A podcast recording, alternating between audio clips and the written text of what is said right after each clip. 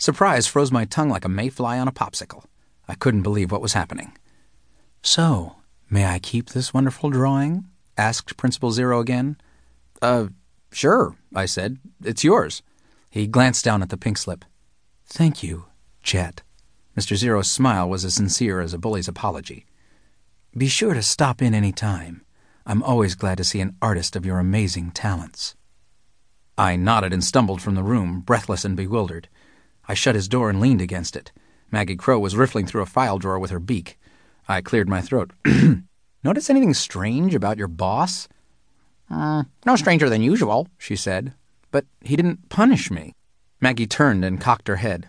Maybe you caught him in a good mood. Don't push your luck, buddy boy. Get out while the getting's good. I beat feet. My mind was racing like a kid after an ice cream truck. Something truly weird was going on here, and I was just the gecko to find out what it was. At recess, I plopped down under a scrofulous tree to think. Questions chased each other like third graders playing a game of cooties. I was so distracted I barely tasted my Pillbug Crunch candy bar. If that really was Principal Zero, why was he acting so, well, nice? If that wasn't my principal, who was it? And why was he pretending? And what the heck was a hypotenuse, anyway? I hadn't read my math homework again. I looked up. Across the playground, Rocky Road, the horned toad, was holding a first grader upside down until lunch money rained from his pockets. The old shakedown. I shook my head. That sixth grade troublemaker was guilty of everything from stealing test answers to writing graffiti on a sleeping teacher.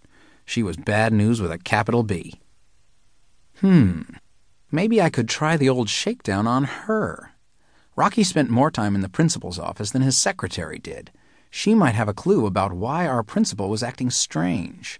I strolled across the grass as Rocky dropped the little shrew on his head. He staggered off, whimpering. "Hey, Rocky," I said. She squinted up at me as she collected the fallen coins. "Hello, Gecko," she sneered. "Looking for trouble?" "No, thanks," I said. "I've got plenty. What I need is answers." "Can you pay?" "I might." Rocky looked both ways, no teachers nearby. "Which test did you want the answers to?" she said. She dug a fistful of papers from her book bag. I snatched one and scooted back. "No test answers for me," I said. "I want a different kind of answer, and if I don't get it, I'm going straight to the principal with this." I expected her to take a stab at rearranging my face with her horned fists. I was wrong.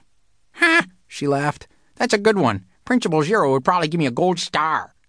My jaw hung open. "So you've noticed that he's different?" Rocky snorted. "Different? He changed like magic." "Magic?" An idea came to me. That happens sometimes. "Rocky," I said, "do you know if Principal Zero has ever been involved with voodoo?" "Hoodoo?" "No, voodoo." "Zero? Voodoo? Sure I do." "You do?" "Yeah," she said. "And the answer is no. But something's happened to him." I sighed and handed back the test sheet. "Here, I don't need this." Rocky stuffed it back into her book bag, which was jammed with papers, stolen lunch money, and what looked like a very cramped kindergartner. I shoved my hands in my pockets and turned to go. "Hey, Gecko," said Rocky, "I'll give you one answer for free. You want to know how different Zero is?" I turned to face her. "Yeah?" "Yesterday, Teach sent me to the principal's office for swiping lunch money from someone's desk, but all Zero said was, 'Next time, don't get caught.'" Rocky shrugged a spiky shoulder. "He told me he'd help me practice my technique. Now that's what I call a nice principal." Things were worse than I thought. I had to act fast. "See you around, Rocky." I turned and started across the playground. "Hey, answer me something," Rocky shouted after me. "Why don't burglars make good actors?" "Give up? Because they always try to steal their show." I shook my head and walked on. She should know better. Comedy and crime just don't mix.